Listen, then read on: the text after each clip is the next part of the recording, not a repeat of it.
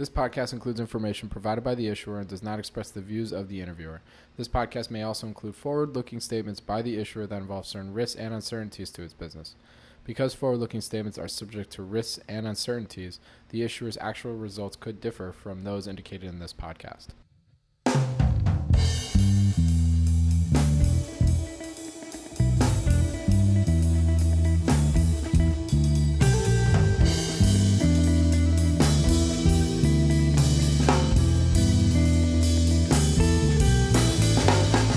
Welcome to the Planet Microcap podcast. I'm your host, Robert Kraft, and thank you all so much for the support and for tuning in. You can follow the podcast on Twitter at Bobby K Kraft. That's B O B B Y K K R A F T, and you are listening to episode 38. When you get a chance, if you like what you hear, it would be awesome if you rate and review the podcast on iTunes. This really does help because I would love the feedback. For this episode of the Planet Microcap podcast, I spoke with Rupert Hargreaves, editor of Hidden Value Stocks newsletter and value reporter at valuewalk.com. Rupert's website, valuewalk.com, has a vast amount of information and resources related to value investing, including investing book recommendations and stock screeners based on strategies put forth by well known value investors, as well as interviews Rupert has conducted with well known hedge fund and portfolio managers. One aspect I love about investing is the application of principles that were successful for investing in one asset class and if they can be applied to investing in another asset class. The goal for this episode is to learn more about some of the greatest investors of all time, resources available at valuewalk.com, and Rupert's favorite lessons he's learned in his conversations with hedge fund and portfolio managers. Thank you again for tuning in to episode 38 of the Planet Microcap podcast. Please enjoy my interview with Rupert Hargreaves. But first, a word from our sponsor. Hey, everybody, Robert Kraft here, your host on the Planet Microcap podcast. I'd like to take this moment to invite you to join me and some of the guests you may have heard on this podcast to our annual Microcap Investor Conference, the Planet Microcap Showcase, April 26th through April 28th 2017 at none other than the Planet Hollywood Resort and Casino in Las Vegas.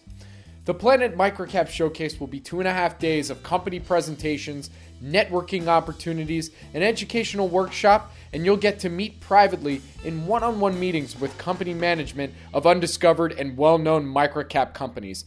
There are a lot of surprises in store, and you're not going to want to miss it. So join us at the Planet Microcap Showcase April 26th through April 28th at the Planet Hollywood Resort and Casino in Las Vegas. For more information, go to www.planetmicrocapshowcase.com and register now to reserve your spot. See you in Vegas. For this episode of the Planet Microcap podcast, I have Rupert Hargreaves on the program. Rupert is the editor of the Hidden Value Stocks newsletter and value reporter at valuewalk.com. Rupert, welcome to the Planet Microcap podcast. Thank you for having me. It's an absolute pleasure to have you. Thank you for coming on. So, uh, as we uh, usually do when we uh, when I start the uh, the the interview, um, what is your background and what is your experience with microcap stocks? Well, my background, I started off um, in in the city of London doing proprietary currency trading.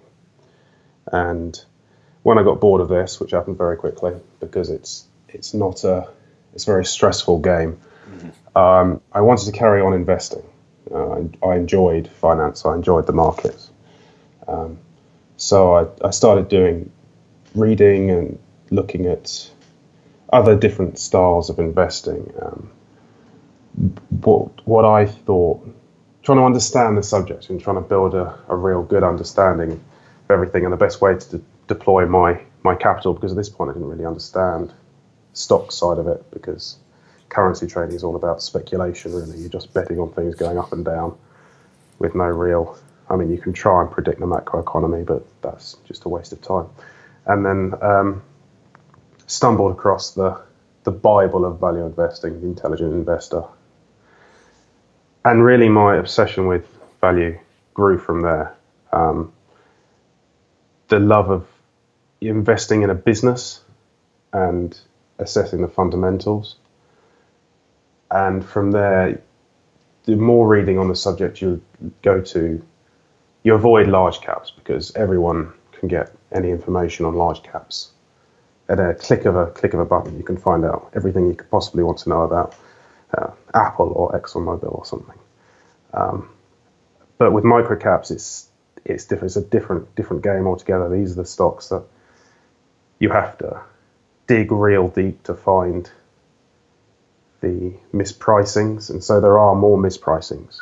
Um, mm-hmm. And that made a lot of sense to me. It's like, okay, some of the world's best investors made their name in microcap stocks because this is where you can find the good businesses trading at cheap valuations.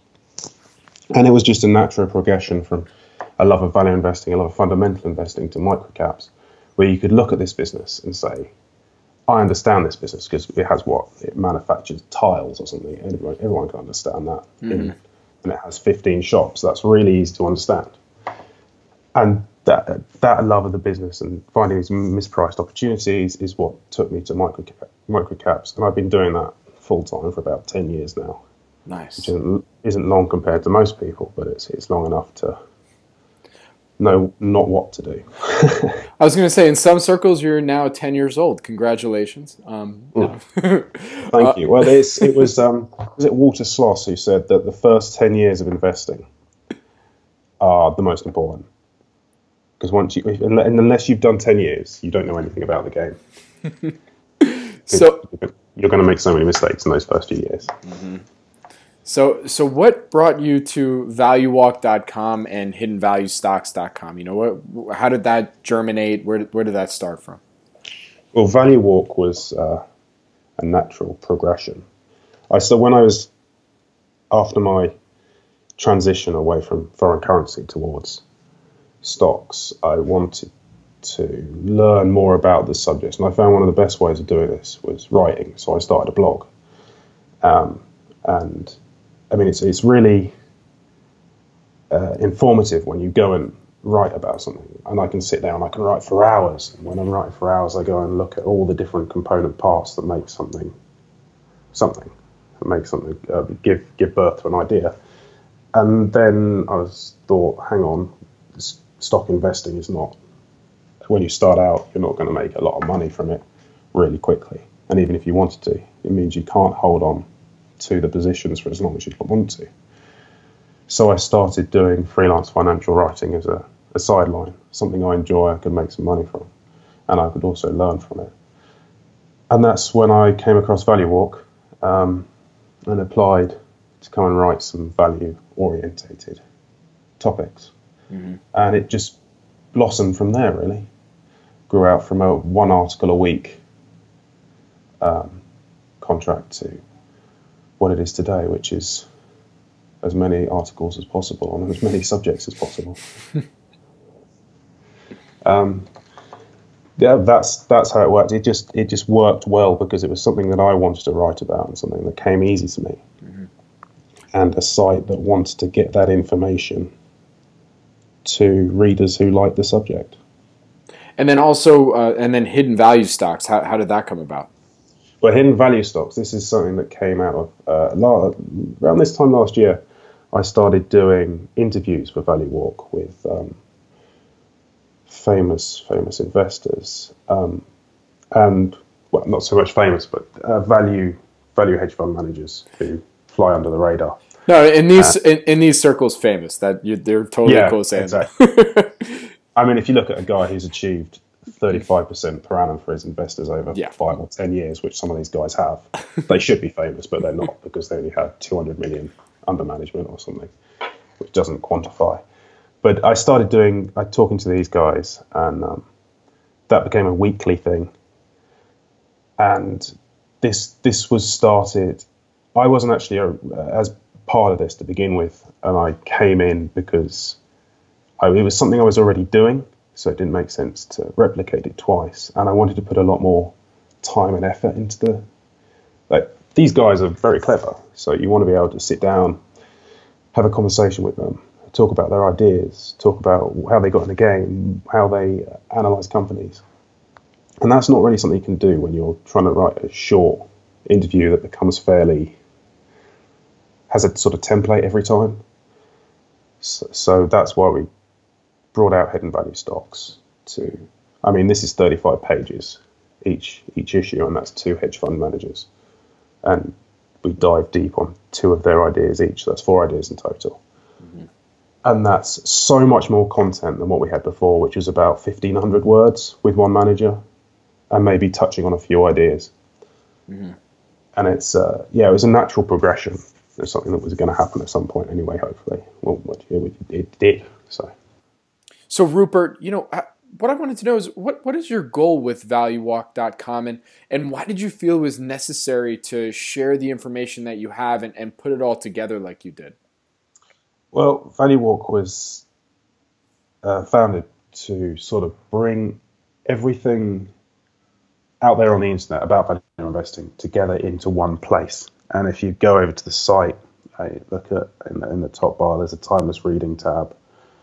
Uh, the timeless reading has got under there, there's thousands of resources um, that cover everything from beginning in Benjamin Graham to value investing today and everything in between, how, how to value companies, all the different hedge funds, value funds, how Warren Buffett started, Warren Buffett's biography, and all that.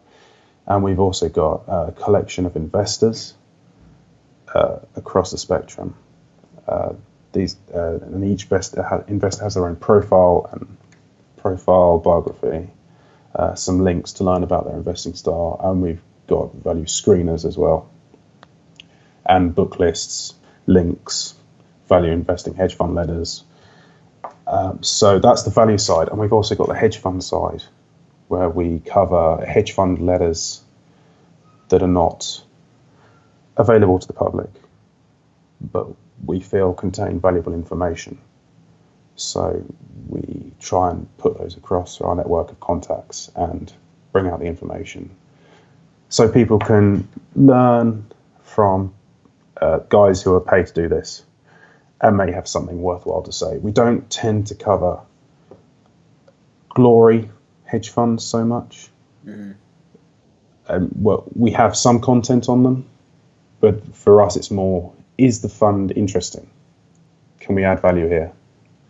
a guy's going to learn something from this. We're not going to go out and profile a mutual fund that tracks a that tracks the S&P 500. Closet indexes the S&P 500. We want to uh, let people give people information on stuff they may, may not necessarily be able to find or is necessarily in the public domain in a way that's legal. You know, so in my in my last interview, Rupert, um, we talked about various investing books and I kind of thought that you know it'd be pertinent to discuss this with you as well. You know, what what are your some of your favorite recommendations? You mentioned a few already, but you know, what are some of your favorite recommendations and, you know, what are why maybe some of these would be good for new microcap investors? Well, as I, as already said, uh, the intelligent investor that was transformation transformative for me in my way of viewing companies. I mean, even though it's like 70 or 80 years old now, however old it is, it still teaches you, teaches you to think about business as a business rather than just a stock ticker on a screen. Um, the second one is Dear Chairman by Jeff Gramm. Um, and I, I did an interview with him when the, the book came out and read the book. And it's, um, it's really, when you read Dear Chairman, you get uh, the view the view, understanding that stock investing has changed significantly since the days of Benjamin Graham and when Warren Buffett first started. Um, and today, I mean, the, I, I don't know if you've you've read the book or if your readers will have done, but give a better a little bit of information about it, it's about activist investing over the years and how activist investing has evolved, and it's got all. it goes from Benjamin Graham, who was, in many senses, the first activist investor and the first true fundamental investor, all the way through to today and how uh, activist investing has changed. Mm-hmm. But I, I came away from reading this book as it's it's very. I mean, if you want to make do well with equities then you need to have some kind of edge for a lot of these guys. It's activism. But it, it's it's another one of these books that teaches you to think about the company as a as a business, and management is really important in that business, and 90%, 95% of managements are terrible. And it's finding the ones that, though that, that was, yeah, that was probably the key takeaway from the book is that not 95% of managements in the US are, are terrible and they're not acting in their best interests of shareholders. I mean, some of the things, the stories that this, this book details and these guys paying hundreds of millions of dollars just to get rid of raiders or people they don't like on the board and it's just it's just disgusting how it acted and how they're screwing over shareholders. So that's something you need to be really careful of. Mm. Um, and the third book I'd recommend is Inside the Investments of Warren Buffett 20 Cases. Um, I mean, this is, it takes 20 of Warren Buffett's greatest investments and reviews each one, mm-hmm. looks at why he was first attracted to it, or tries to look at, tries to understand why he was first attracted to it, how the situation played out, and what he took away from it. And this is another. It's like the dear chairman before it. You realise it, and a lot of these situations, Warren Buffett had an edge, a strong edge over everyone else, because in many cases he was the largest shareholder. And this is, and this teaches you to think about the stock market again from the perspective that these are businesses. They're not tickers on a screen. Mm. And it also says to you, Warren Buffett is the greatest investor, but he's had a lot of advantages over people. He's it's not. I mean, you could just follow follow him into every position, but you're not going to become Warren Buffett simply by trying to adopt his strategy and following it, you don't have the advantages that he had. So yeah, I say these three these three books always sort of say that how important the management is. A company, a stock is a business, and you're not going to be the next Warren Buffett or Guru investor because they have a lot of advantages over the average investor. So mm-hmm. play play to your own strengths. Mm-hmm. Don't don't go and buy or attempt to buy if you've just had a massive inheritance, don't attempt to go and buy a, half a small micro cap and push for change because it won't happen. but because you want to make money quickly or something, mm-hmm. something ridiculous like that. So you see that that's that's it's it's difficult to put into words, but it's mm-hmm. it's you're not you're not Warren Buffett. Yeah, you're not special. That's that you're not special. The market will still uh, ruin you if it wants to. You've done some extensive work on some of the greatest investors of our time, you know, like Benjamin Graham and Warren Buffett. And by the way, for those who haven't seen the Becoming Warren Buffett um, documentary on HBO, it's it's fantastic. I mean, not it doesn't just cover investing, you know, it talks about his life and who he is yeah. and who he. Highly recommended. Uh, did you saw it? Yes, yeah. Oh, it's it's amazing. I loved it. I think the main takeaway from that has to be focus. Yes. I mean, they say that that's the outline like, with Bill Gates and Warren Buffett both wrote down, write down focus, and that mm-hmm. as that is his entire life has been devoted to the idea of compounding and the idea of learning as much as possible mm-hmm. to give you the greatest edge mm-hmm. over everyone else. And so, so on that point, you know, like and I know most of my listeners probably know a good amount, a bit about their investing style, but maybe you can kind of go over a little bit about, you know, what what was their investing style and and how, how did value investing grow from it, and and then also why has it stood the test of time? Well, I think look, it comes back to the Dear Chairman I was talking about it earlier, the Dear Chairman book by Jeff brown In this in this book, it describes um, Benjamin Graham's fight with Northern Pipeline, I think it is. And now he, when he first came across this stock, he had to travel to Washington, wherever it was, where the company kept its annual records, to find that the stock was actually had a book value of $100 a share and was only, only trading 50. That's where the idea of value investing developed from. But when I look at it now, it's a, the world has changed a lot since then. Um, and there are no longer so many of these obvious discrepancies.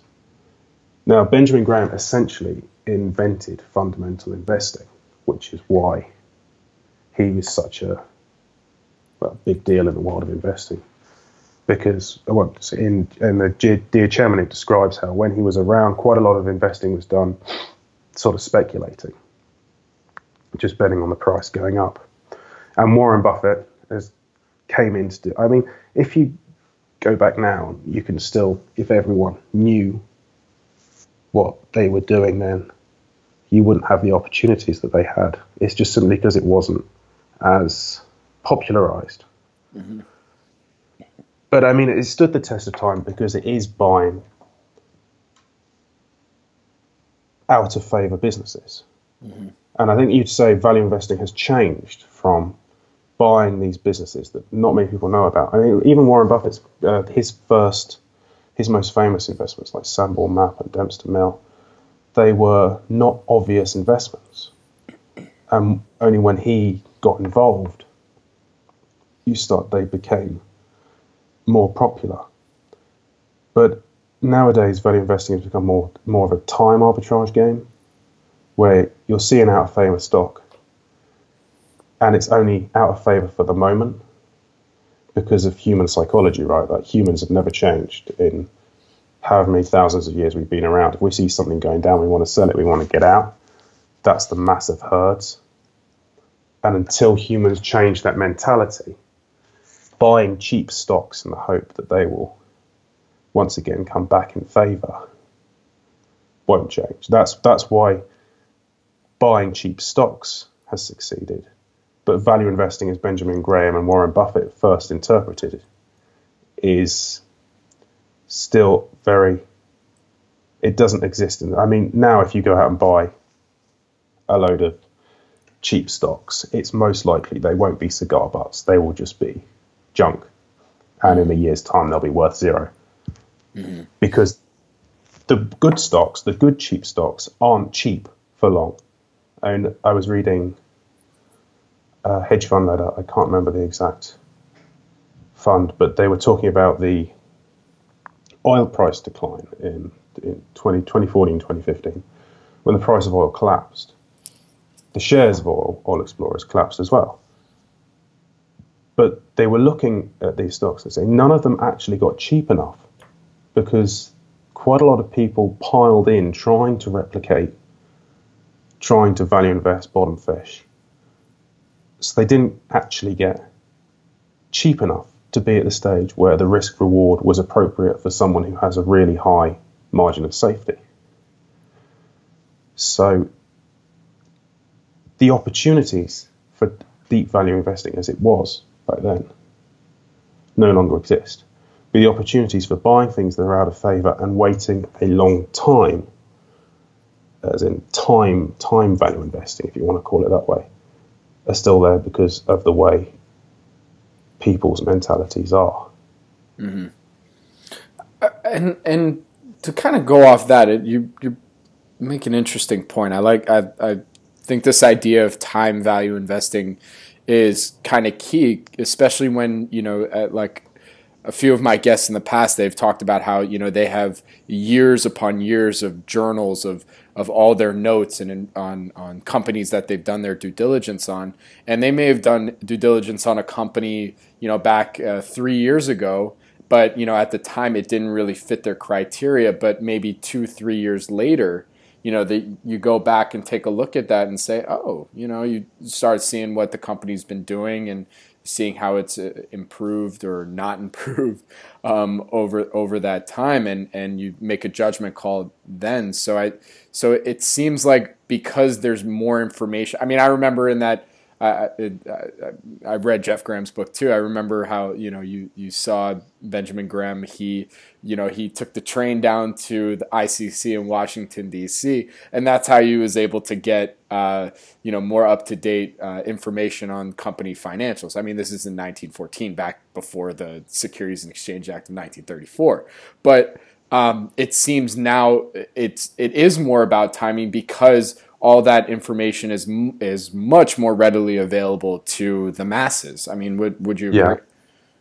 Yeah, I mean, I can in 30 seconds I can pick up on my on my screen a stock screener that tells me every stock that's trading at 50% of book.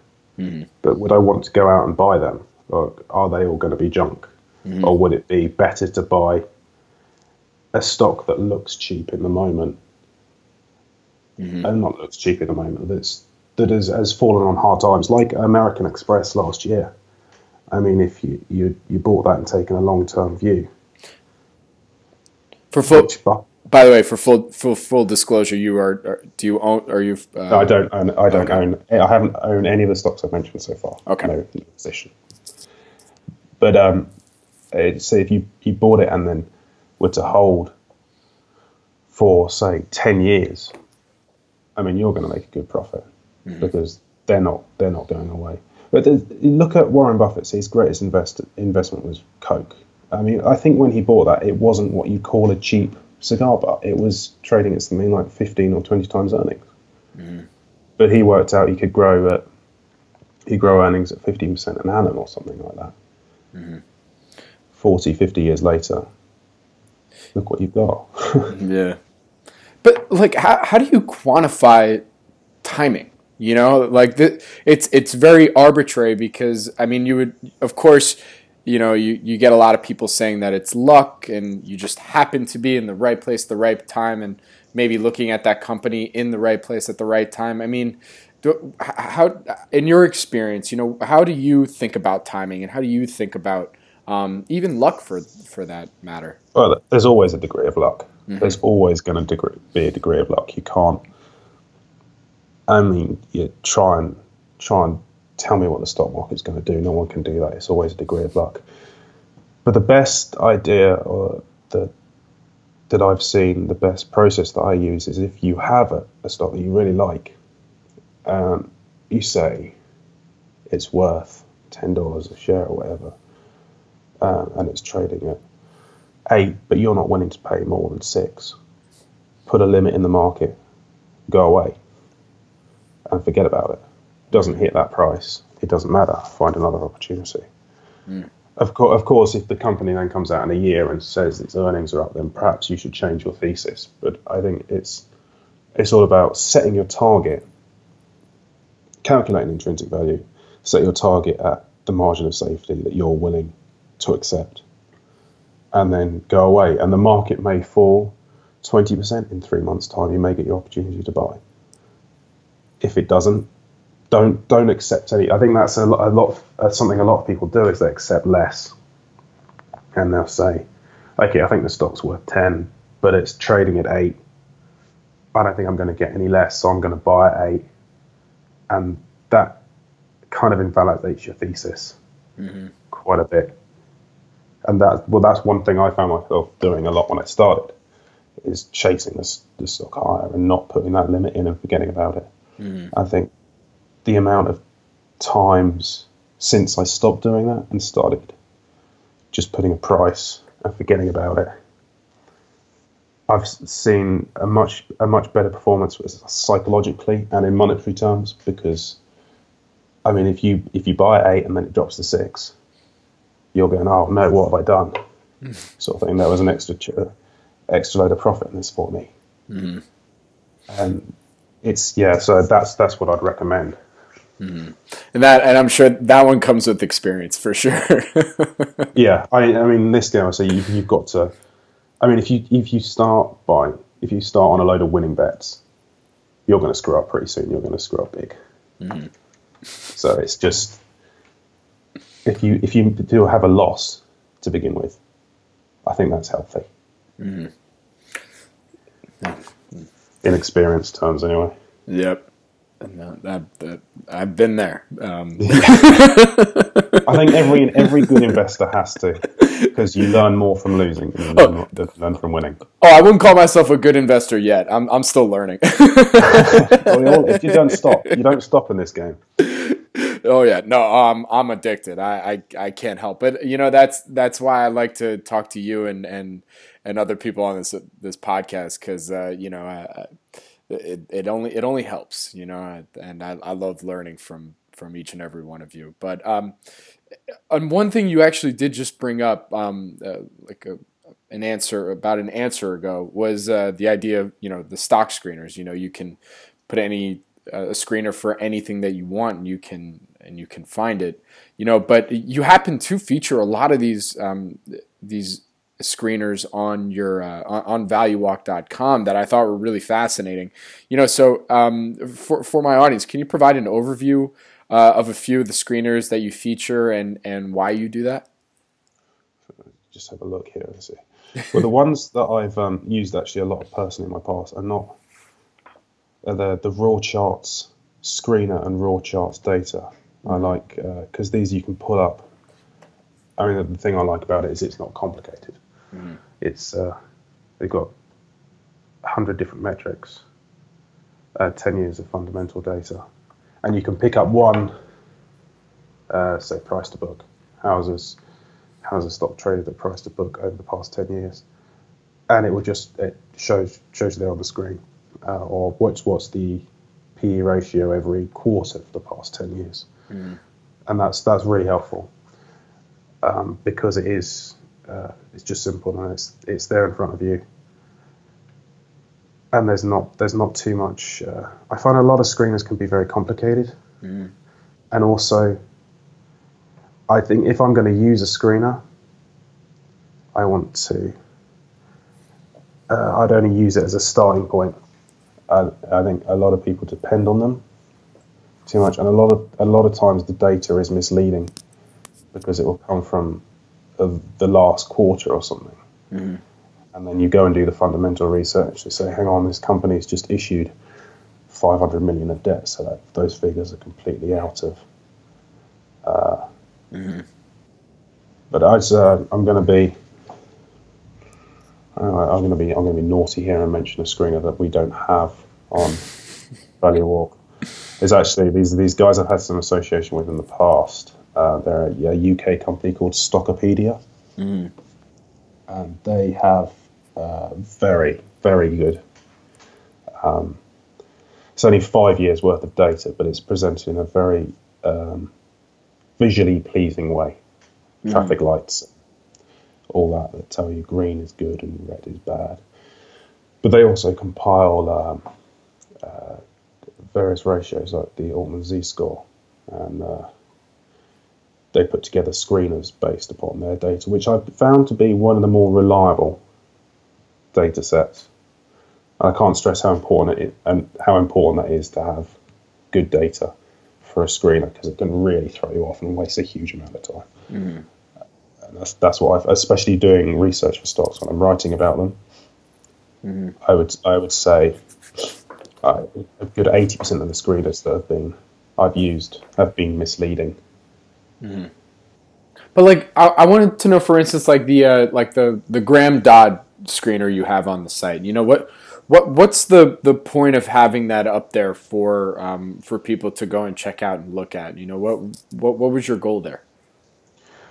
It's basically just an idea. Mm. I mean, you've always there's always ideas to throw up. Um, so what is this back testing? Yeah, it's got a back testing figure. That's one thing I don't like is back testing figures. I've, I have a, I feel like in this game there's a lot more things you you don't like than you like. It's always good to be very critical and skeptical about things. Mm-hmm. But yeah, the, the Graham Formula Screener, I've, I've not actually used it myself.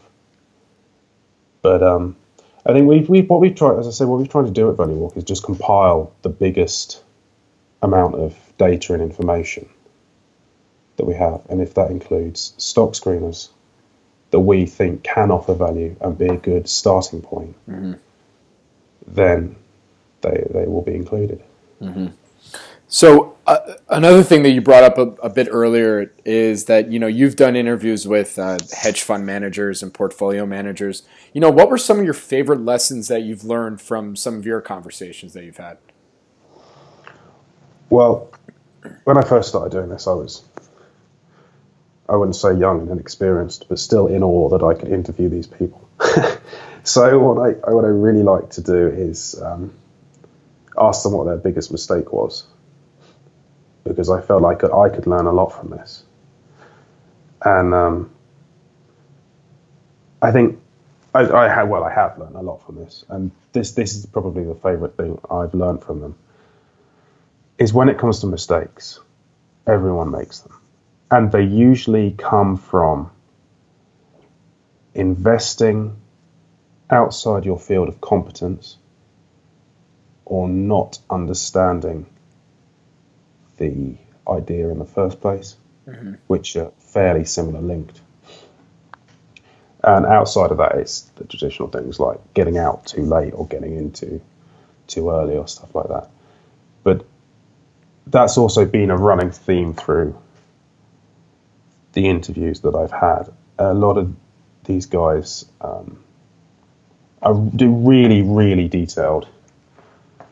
Uh, it's the stuff that the average investor can't do. Like two or three weeks studying a company before even deciding to see what the management's doing. Just to really get in there and know everything and try and understand not where the company's going, but where the industry's going and what are the competitors doing? Why isn't this company doing that? It's really knowing your field.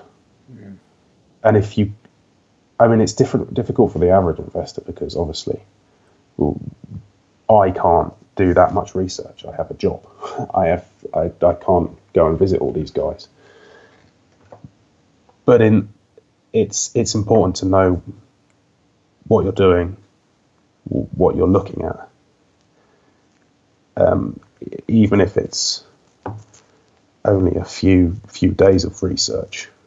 Mm-hmm. Don't rush into anything, and I mean you will make mistakes, but the thing is, is that I, if you have a really good investment thesis and you think you really know the topic and the company, if you lose, then so what? I mean, you've done the research. Uh, then there's no, you haven't made a mistake. It's just been a bad investment opportunity.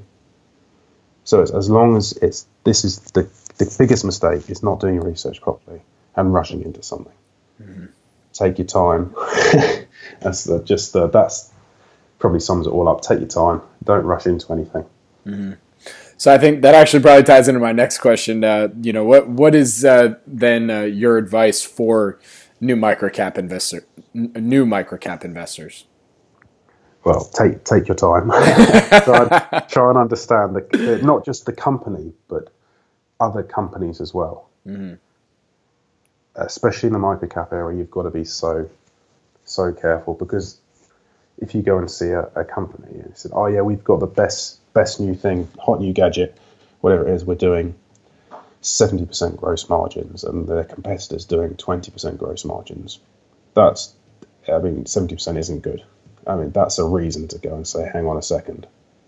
If anything, this is going to be uh, dodgy. There's probably some fraud going on here. Mm-hmm.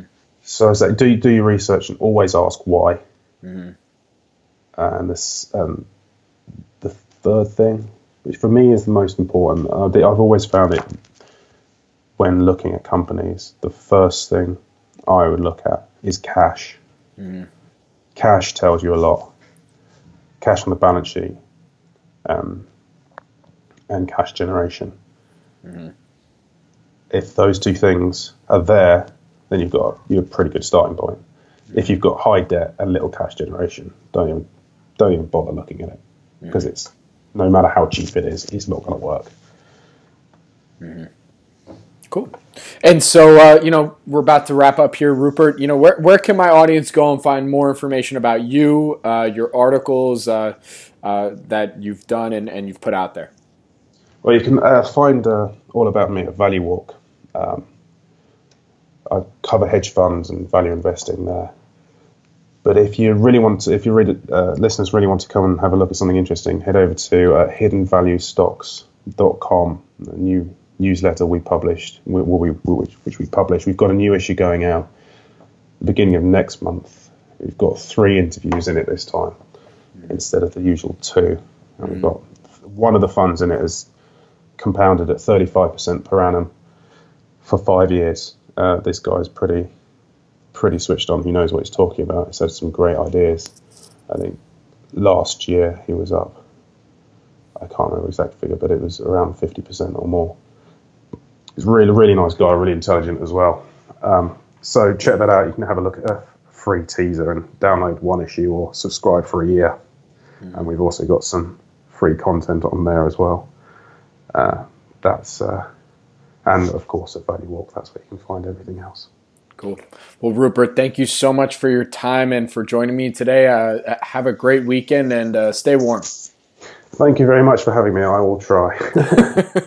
thank you. Cheers. Thank you all for tuning in to the Planet Microcap podcast, and thank you, Rupert, again for coming on to the program.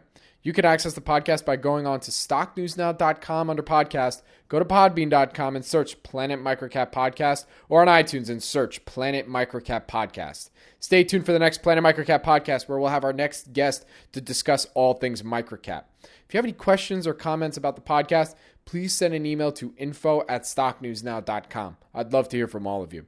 This podcast has been brought to you by SNN Incorporated, publishers of stocknewsnow.com, the official microcap news source, and the Microcap Review magazine. I'm your host, Robert Kraft, and thank you again for joining me on the Planet Microcap podcast. Have a great week, everyone.